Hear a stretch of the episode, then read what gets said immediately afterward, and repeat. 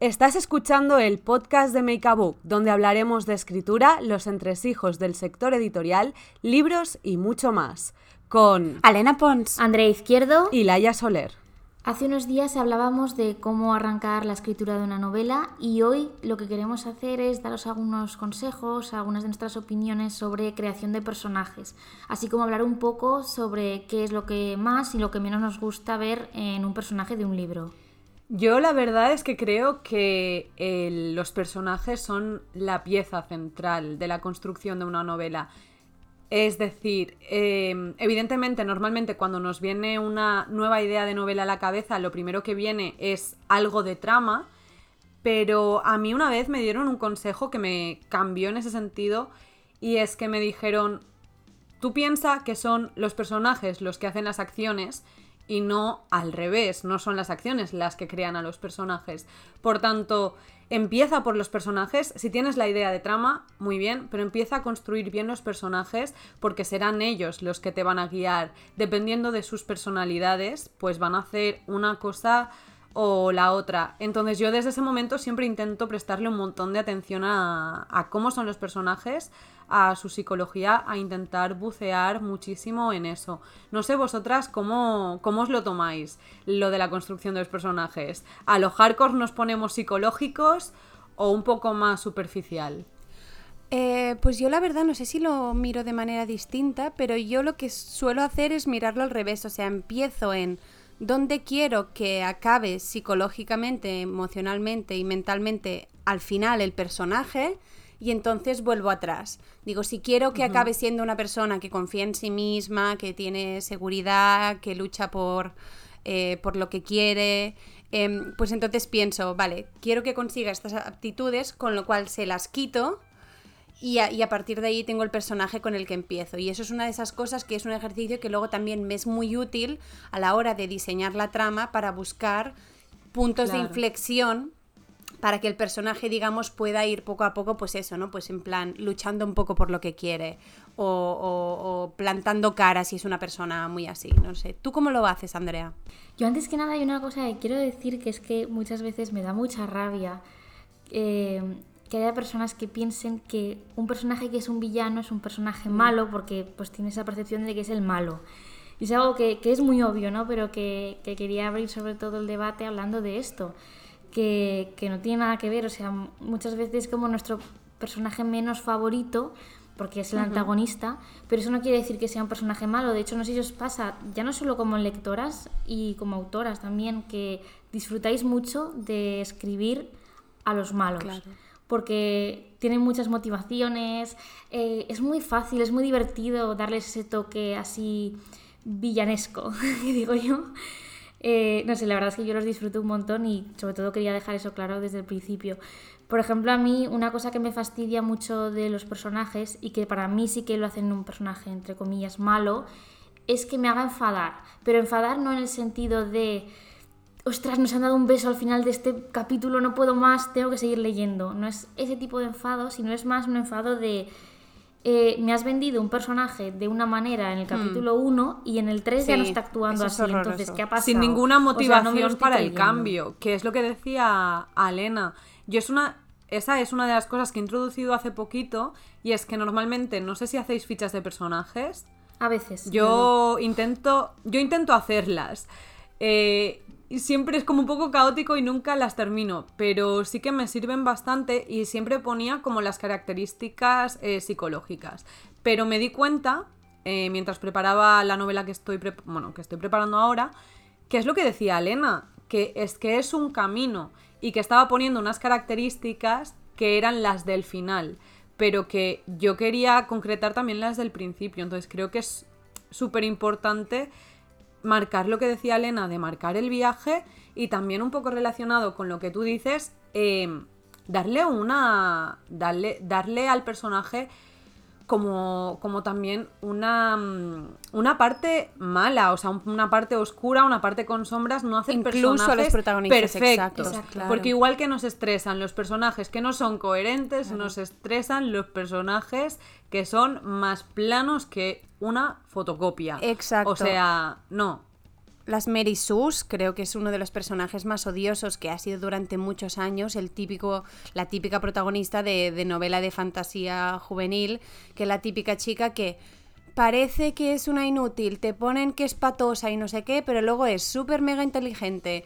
Solo es súper mega guapa, lo único que pasa es que lleva coleta y gafas, pero luego se las quita y ya todo perfecto. Y es una súper mega crack de la magia mm, sin entrenar. O sea que, que eso da mucha rabia. Y porque no le han dado una pelota de fútbol, ¿eh? Que si Que no, sí, ¿no? Cristiana Ronalda.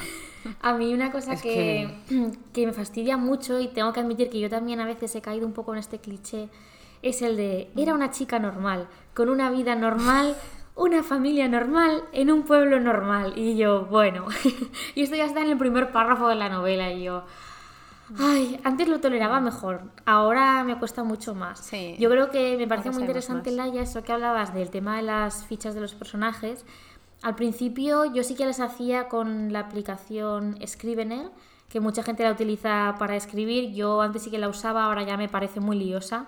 Mm, Demasiada cosa, yo prefiero ir al grano, ¿no? Pero, pero sí que le sirve a un montón de gente para hacerse la escaleta, las fichas de personajes. Yo ahora lo que hago, por si acaso a alguien que está escuchando le sirve, es que lo primero que hago de todo del personaje es imaginármelo físicamente y entonces voy a, a Google y pongo, eh, busco imágenes de actores, por ejemplo, ¿no? De que se parezcan.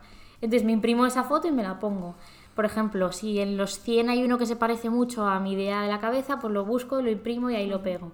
Y luego para las personalidades también voy un poco por esa línea, ¿no? Pienso, vale, la protagonista tiene que ser un poco, pues yo qué sé, como Mónica de Friends. Obviamente no voy a hacer una copia, pero ya solo con decir eso en mi cabeza ya se empiezan como a crear una serie de atributos que luego le puedo poner cosas diferentes, tal, pero ya me imagino la típica amiga que es una maniática de la limpieza. Luego puede ser, yo qué sé, coleccionista de mascotas exóticas que han sido abandonadas y las cuida en su casa, que eso es algo que yo creo que Mónica no haría. Pero un poco empiezo a partir de ahí, así es como me gusta El crearlos, pero sobre todo tener como una lista de todas las cosas que voy diciendo en la escritura, porque si no puede haber incongruencias. Eh, a mí, por ejemplo, mm, no me ha pasado, pero sí que he leído que ha habido personajes que al principio eh, salían comiendo no sé qué comida y en la segunda parte del libro mencionaban que eran alérgicos a esa comida. Y es como, perdón, eso no puede pasar. A mí, por ejemplo, una cosa que me es útil y que creo que viene mucho con la línea de lo que decía Laia de tener personajes grises es que tú pienses en las cualidades que quieras eh, que tenga tu personaje y entonces busca que toda cualidad si está en exceso es un defecto. O sea, está muy bien decir, oh, esta persona es muy determinada, pero luego si una persona es extremadamente determinada, ¿qué quiere decir? Que es una persona, por ejemplo, que, que se niega pues, a escuchar las opiniones de las demás, que siempre piensa que tiene razón. Y a veces está muy bien jugar con esto, jugar con las escalas. O sea, por ejemplo, una cosa puede ser una persona que sea muy easygoing, ¿no? O, por ejemplo, pues muy, muy, muy taimada y tal, no sé qué, ¿qué pasa? Eso puede ser que es otro personaje que siempre lo estén pisando. Entonces puedes encontrar ahí digamos, la balanza. Es una cosa que para mí me es, me es muy útil de utilizar. A mí la verdad es que desde que he empezado a trabajar los personajes con, o sea, desde una parte más psicológica, me estoy volviendo un poco loca porque a veces sí que siento que hasta dónde esto me está ayudando a construir el personaje y hasta cuánto es perder el tiempo, pero, perdón, como, como mucha otra gente, eh, voy al psicólogo y mi psicólogo es una maravilla de persona. Y cuando me explica cosas, me dice, Laia, esto anótalo, porque te sirve para la construcción de personajes. Tú piensas que si el personaje es así, se interrelacionará así con este tipo, otro tipo de personalidad. Entonces, siempre reviso últimamente mis, mis eh, apuntes del psicólogo, me miro los tipos de personalidad, me miro, eh, bueno, pues algunos de los rasgos característicos. Y lo que sí me ha ayudado mucho esto es para ver viendo, o sea, cómo van a chocar los personajes y en qué se van a llevar bien. Y eso me ha permitido a mí como tener una visión más global de un poco, pues me recuerda a lo que decía Andrea al hablar de Mónica, pues tener un poco la visión de cómo son los personajes. No había pensado el buscar como una comparación, pero me parece un súper buen recurso para que tu cabeza mm, se mantenga ahí y no se vaya mucho. Pero también me parece interesante por eso, porque al final puedes crear dramas y, y tal que sean coherentes con los personajes. Que a todos nos pasa que necesitamos que un personaje haga algo en un momento concreto Y eso yo me lo he visto con amigos de eso que estás hablando y dices, es que no sé qué hacer aquí. Pues que haga esto. Y tú dices, es que no tiene sentido para el personaje, ¿no? Es que es un personaje súper tímido, no puede ir a una fiesta a lo loco. Y claro, te dice la persona, tu amigo, ay, pues, jo, escribir es más difícil de, de lo que parecía. Y tú, sí, amiga, sí es más difícil.